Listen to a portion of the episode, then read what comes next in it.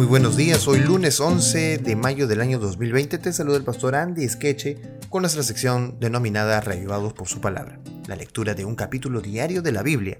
Hoy nos encontramos con el Salmo 99 y el Salmo 99 exalta la majestad de Jehová e insta a todos a proclamar su grandeza y adorar al único que es santo. El Salmo repite el mensaje de los Salmos 93 y 97 en una forma algo diferente.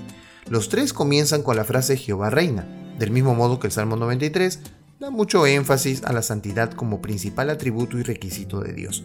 La complicada y hermosa estructura del Salmo 99 exhibe dos grandes estribillos con forma ligeramente distinta al final de la primera y tercera estrofa. Y un estribillo menor, Él es santo, que se repite en el verso 3, 5 y 9. Pero que en la última tiene una añadidura, nuestro Dios es santo, haciéndolo un poco más personal. Vamos a darle lectura entonces. Verso 1. Jehová reina, temblarán los pueblos. Él está sentado sobre los querubines. Se conmoverá la tierra. Jehová en Sión es grande y exaltado sobre todos los pueblos. Alaben tu nombre grande y temible. Él es santo. Y la gloria del rey ama el juicio. Tú confirmas la rectitud. Tú has hecho en Jacob juicio y justicia. Exaltad a Jehová nuestro Dios y postraos ante el estrado de sus pies. Él es santo.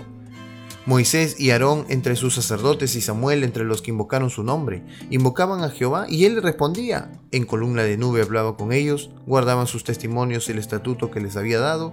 Jehová Dios nuestro, tú le respondías.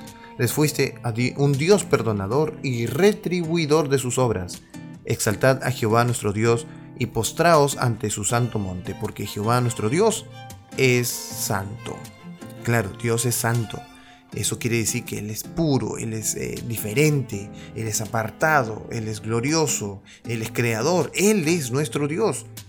Y así como el salmista exalta esa majestad de Dios, nosotros también lo haríamos si contempláramos cada día su gloria. Que Dios nos bendiga el día de hoy y seamos reavivados por su palabra.